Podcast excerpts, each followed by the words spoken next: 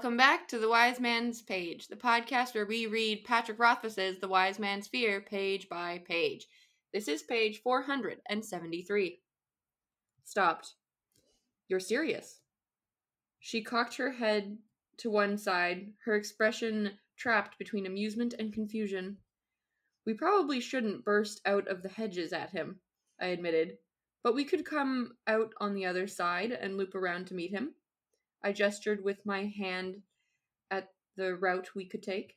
I'm not saying he'll invite us to dinner or anything, but we can make a polite nod as we pass him on the path.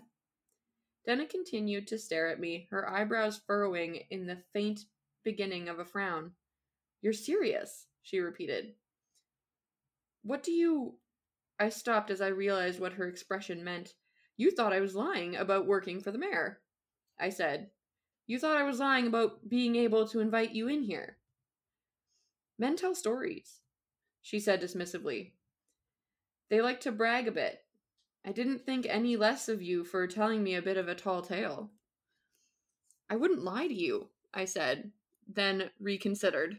No, that's not the truth. I would. You're worth lying for. But I wasn't. You're worth telling the truth for, too. Denna gave me a fond smile. That's harder to come by anyway. So would you like to? I asked. Meet him, I mean. She looked out of the hedges toward the path. No. When she shook her head, her hair moved like drifting shadows. I believe you. There's no need.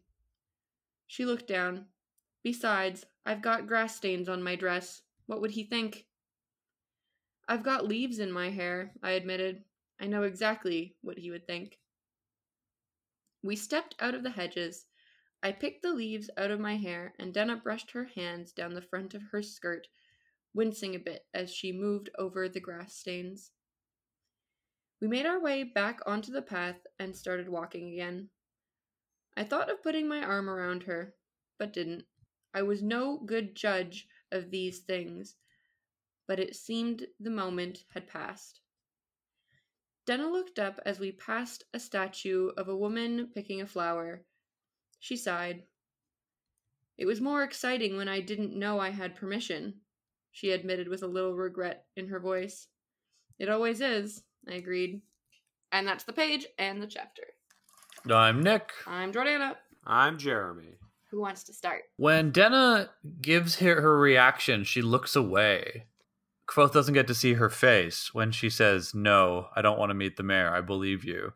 Her, her saying no is a reaction of like fear, like, No, I don't want to meet the mayor. Oh, God. And then she kind of supports it with the I've got grass stains on my dress. You know, she she makes it a bit less uh, emotional by kind of turning it into a joke, which seems to be a, a pattern with her. But I think that when she says no, I don't want to meet the mayor, it's not just because she's you know embarrassed or not feeling sociable, but because she doesn't want to reveal herself to him or to Meluan Lackless. Yeah, I think if if our reading of her as being afraid of the mayor and thinking he's a bad guy is correct, then that is the right way to read this next thing as well. Also, what does it say of her life that like every man in her life would tell a lie to her like this in order to impress her? And also that she wouldn't judge them for that. Yeah, exactly. That it's like a total non-issue. That she's like, yeah, you know, men just lie about stuff to impress me. Like, whatever. It's totally par for the course. I wouldn't think less of you for it. Taking the more optimistic reading, as I often end up doing, that is a thing that teenage boys do when they're trying to impress girls. You know, you you exaggerate, you you know, you you pull dumb stunts. You you know, you tell people like, "Oh yeah, my uncle works at Nintendo. He can get us the latest Switch." You know, whatever.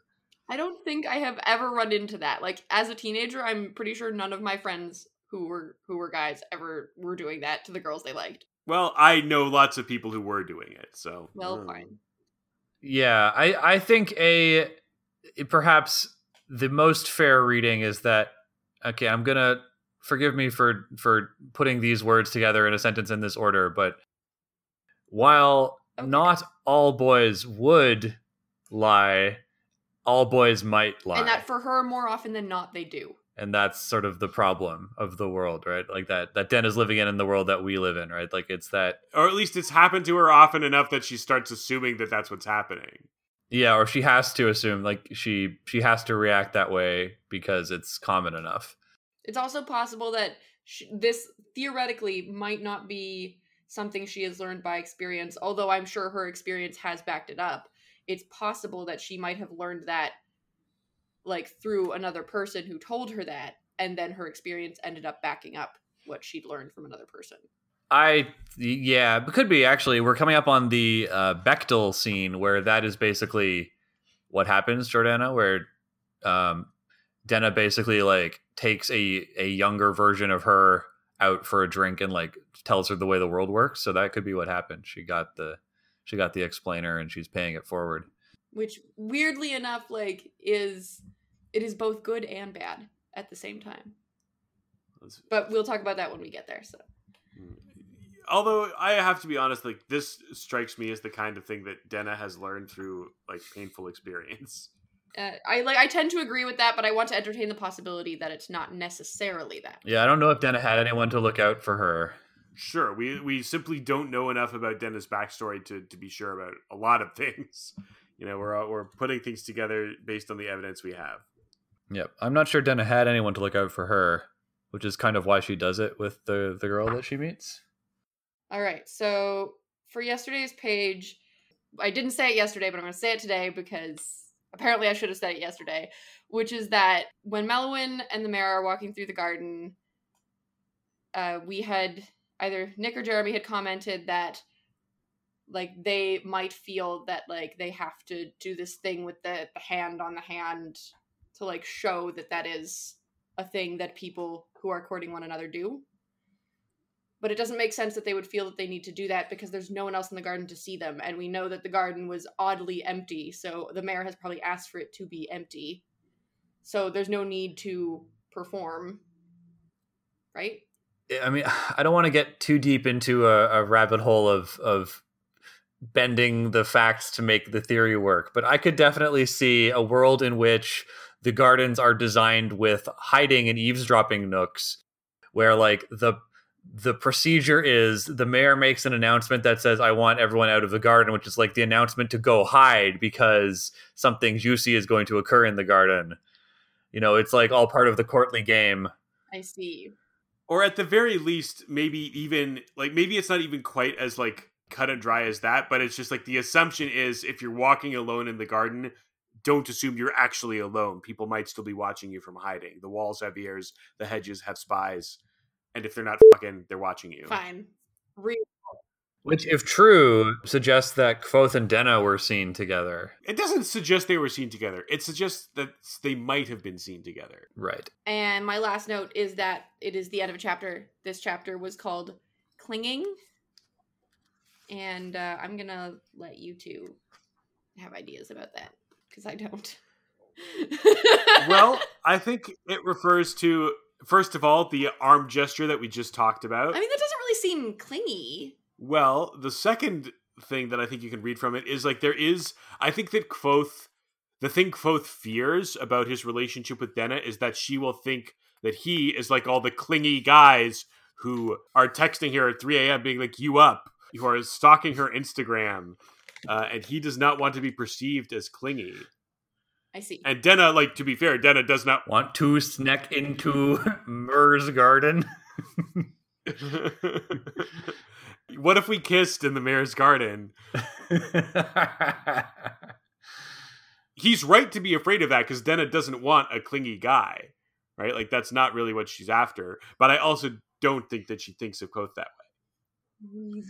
I think Denna's after a friend. I think there is some romance in their relationship, but I think what Denna likes more than anything else about Kvothe is the like honest affection and respect. I mean, yes, but she's also made it clear to him that he could like she would not take it amiss if he was a little bit more forward with her. Yeah, which is interesting. I, I'm trying to sort of parse that.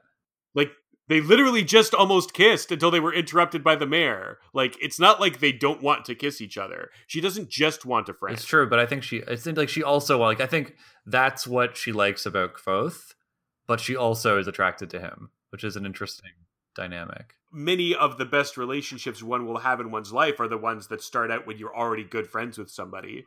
And I think that a lot of people would say that one of the things that can make a relationship really strong and healthy is if even if you weren't dating, you'd still be good friends because you have a lot of things in common. You think about the world the same way.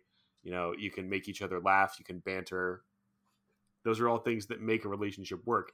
Even though Kvothe says that he would lie to Denna, she's worth lying for, he rarely ever like outright lies to her. He might omit a truth or, you know, like not give her the whole story because he there's something that he needs her to not know or he thinks it would frighten her. Hmm. But he never like outright lies to her about his intentions towards her.